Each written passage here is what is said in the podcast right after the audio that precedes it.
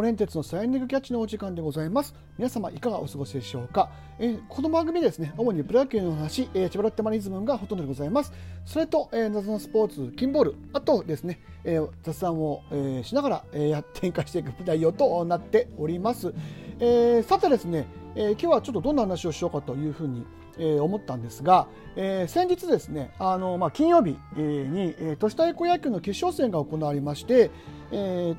東京代表の、えー、東京ガスと、えー、横浜市代表のエネオスがぶつかりましてエネオスが、えー、結局5対4で、まあ、優勝というような形になりました。まあ、とにかくこの試合はあのえー、渡来選手ね、えーと、昔、えー、ヤクルトにいた、ね、渡来選手の、えー、息子さん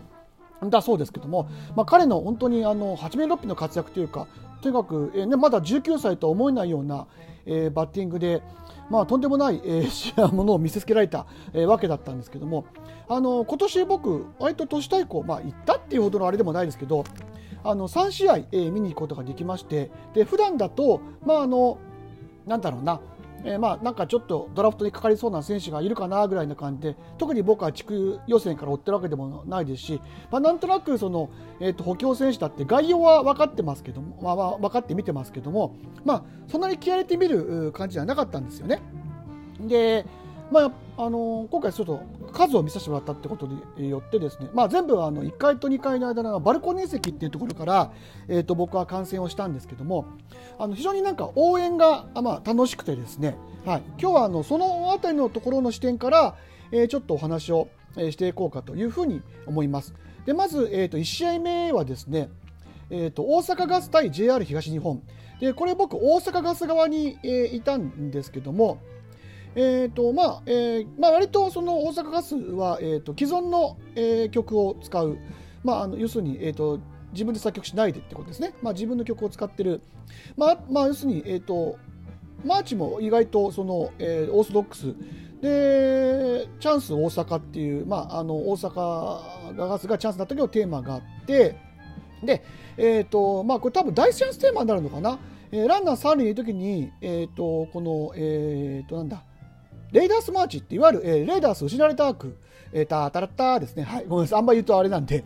のマーチがあるらしいんですけど、これはあの、今回のランナーが3塁にいる展開にならなかったもんですから、えー、これはちょっと聞けず、えー、ということでした。まあ、あの、非常に、あの、オーソドックスに、えー、既存の曲をうまく使って、まあ、あの、比較的テンポはゆっくりで応援をするというふうな、えー、感じに見えました。まあ、残念ながら試合はちょっと負けてしまったんですけどね。はい。で、えー、次の試合です、えー、今度見に行ったのが JR 東日本と、えー、JR 東日本東北という、えー、非常にあのオーソドック JR 対決というなかなかあの、えー、ななんちゅうかなんだかんだって JR 東日本の試合僕は2試合見てるってことになるんですけどもえこれも、えーと、JR 東日本の方が勝ちましてで、あのこれも非常に、まあ、ベーシックです、えーまあ、トレイントレインを使ったりだとか、あと、まあ、あの普通のタータータラッタータってヒッチングマッチですね。あのよく既存のあれを使って、えー、まあ、あの応援をする、えーまあ、曲を使って応援する形になってまして、で、えーまあ、これもまあだ、まあ、三塁にランナーが来ると、えー、大チャンステーマって言っていいんですかね、あのテーマがあって、まあ、これ JR ファイヤーっていう、えー、曲がありまして、まああのえー、ライトファイヤー、タンタンタンタンタンタンタンタンタンってやつですね。えっ、ー、と、あれが、え、かかります。で、あれがね、あの、とにかくずっとランナーが三塁にいたんで、延々そのマーチがま流れるわけですよ。で、あの あれがしばらく2日ぐらいね、耳から離れなかったですね。まあ、そのぐらい、なんだろう、あの、癖になるというかね、まあ、そういう曲でございました。はい。まあ、あの、JR 東日本の中で一番その印象に残ってる曲っていうのが、まあ、えー、この曲で、あのまあ、ペンギン君も出てきたりとかね、あの GR 対決でペンギン君は出てくるのかなと思ったら、まさかの2話登場っていうね、相手の方にも、えー、ペンギン君がいたっていう あの、なかなか普段見られないような光景が見られましたけども、はい。で、えー、決勝です。エニオス対、えー、東あ東京ガス対エニオスですね。はい。の、えー、決勝戦。で、僕はこれエニオス側で見てました。で、正直、あの、言いますと、僕、このエニオスの応援が一番あの見てて楽しかったですしあの心を揺さぶられました。はいであのえー、ここはほぼほぼ、えーと、オリジナルの応援曲です。えー、後でちょっと調べたんですけど、チャンピオンエニオスっていうのと、まあ、レッツゴーエニオス、えー、っていうのが、えー、まあ、ベースの曲でですね、で、えーと、チャンスになると,、えーと、チャンスエニオス、まあ、あの要するに全部エニオスなんですけど、っていう、えーと、テーマソングが流れます。で、えー、とこれとは別にさっき言ったちょっと大チャンステーマね、えー、三塁に、えー、とランナーがいるときに、まあ、流れるチャンステーマがっていうのが流れて、これがランナップエニオスっていう、えー、テーマ曲なんですけど、あのー、これがね、すごくいい曲で、もしよかった、あのね、YouTube とかでもあの上がってますし、僕の Twitter でもちょっと上げさせてもらったんで、あのぜひこれ、あの聴いていただきたい、えー、曲なんですけど、これが本当にあの、サイケっていうあのタイミングでね、あの流れてですね、非常にあの、あのなんだろう、応援してる側の気分が、まあ、声出しはね、当然できないんですけども、もう声出したくなるようなあの気分の声をさせてくれるような曲でですね、まあ、あの今年からこれを使うようになったらしいんですけども、あのあこれあの僕のね、えーと、友人であるその、えー、都市太鼓に詳しい方のお話を伺ったところですねあのこれヒッティング、まあ、この第一チャンステーマっていうのはそこでやっぱり梵天がついてしまうとお下りになってしまう可能性もあるらしいんですよ。でまあ、今回あの初めて、えー、2回戦かな1回戦かちょっと忘れちゃいましたけど、えーと、使った時にしっかりタイムリーが出たと、まあ、なのでこれはずっと継続でいこうって言った時にこのあの作曲した方のツイッターが上がってまして正直ほっとしたそうですね。ああなんかそういう逸話もあるんだなんていうねあのあのちょっと話が出ててちょっと僕もあの感動したしびっくりしたんですけどまああのこれ今回ちょっと僕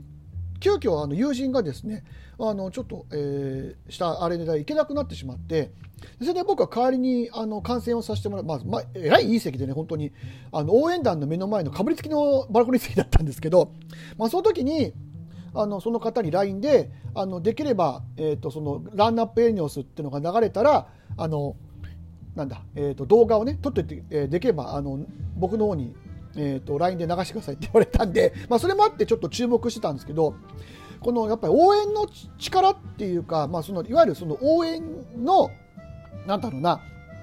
の次の曲から次の曲へ行くタイミングだったりだとかよしここでここで一気に流れが来るっていう時にここでドーンっていうね行くその、えーと、タイミングであったりとかその勢いであったりとかってやっぱりすごい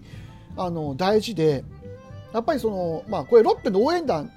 とかもね一時期そのえーとまあ、ちょっと昔の話になります MVP が応援でやってる時なんかはやっぱりそのコールリーダーとか仕切ってやるわけなんですけどもだからすごくあのちゃんとしててですねあのめちゃくちゃやっぱり応援しててこっちは楽しかったんですよ。はい、で今はね残念ながらちょっと太鼓のみ、ね、あの手拍子だけって形なんでやっぱりちょっと応援としての魅力自体はあのかなり今減ってしまっている状況ではロッテはあるんですけどこうやってねちゃんとあのマーチが流れてあのよしここだってこっち側がね思ってる時にしっかりここでタイミング合わせてボンって流してくれるっていうのはやっぱりすごくあの応援する側としては乗っていけるというか、まあ、それでねあの相手の勢いを飲むもしくはこっちの勢いを増すっていうふうなことがやっぱり応援の力ってあるんだなと思いました。逆に、えー、とこれ東京ガスの方ですけどもあのいわゆるチャンステーマ的なものをですねえーと、通常の状況からやり始めてました。えーとこれ7回だったかな？8回だったと思いますけどでそれであの、えー、さっきちょっとねお話ししたその都市対抗に詳しい方のツイートであこれは焦ってるっていうふうに、えーと、つぶやいてらしたんですよ。あそういうことかと。あのまあ、腑に落ちたというかなんでこんな時にちょっとチャンスっぽいテーマやるんだろうなと思ってたら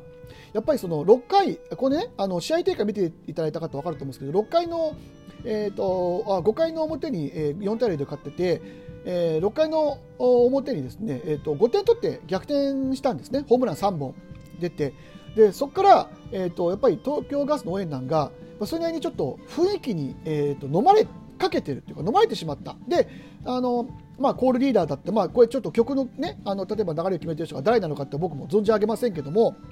あのそういう方がちょっと焦って、あの勢いを戻すためにあのチャンステーマを流してしまったんじゃないかっていうふうにえー、あの解説をされてました。ああ僕来てなるほどな。逆にだから応援っていうのはそういうふうに、まあ、飲む力もあるしあのちょっとやり方を間違えてしまうと飲まれてしまう、えー、ふうにも取られかねない。っていうのでなんか非常に今回ちょっとそういう意味で応援という部分でね、あの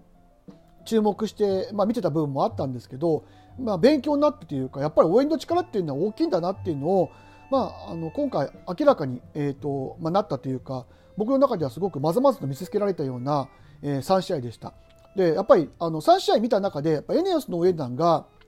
まあ、決これ決勝戦だからってのはあるかもしれないですけど一番やっぱり音に迫力があってあの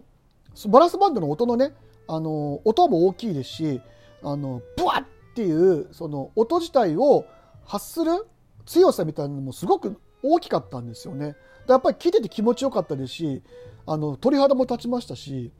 非常に楽しかったです。まあだから今回そういう意味でちょっと応援という形で見させてもらったんですけど非常に、えーとまあ、楽しく応援させました。おかげであの推しチームができました。ちょっと来年から僕は個人的にエネオスをあの注目してみていこうかなというふうに思ってます。はい。現金、あ現金っていうかね、あの単純バカなもんで。はい。まあ、というわけで、ちょっと素人ながら、えっ、ー、と、今回都市対抗を応援の方から、えー、話すというような形で、えー、やってみました。まあ、あの、仁さん、仁敏夫さんもおっしゃってましたけど、あの、ね、日本の応援の最高峰は都市対抗だというふうにおっしゃってましたんで、あの、それの一部を垣間見て、僕は非常に楽しかったし、良かったなというふうに思っています。はい。えー、というわけで、えー、今日は以上となります。お聞きいただきましてありがとうございました。森哲でした。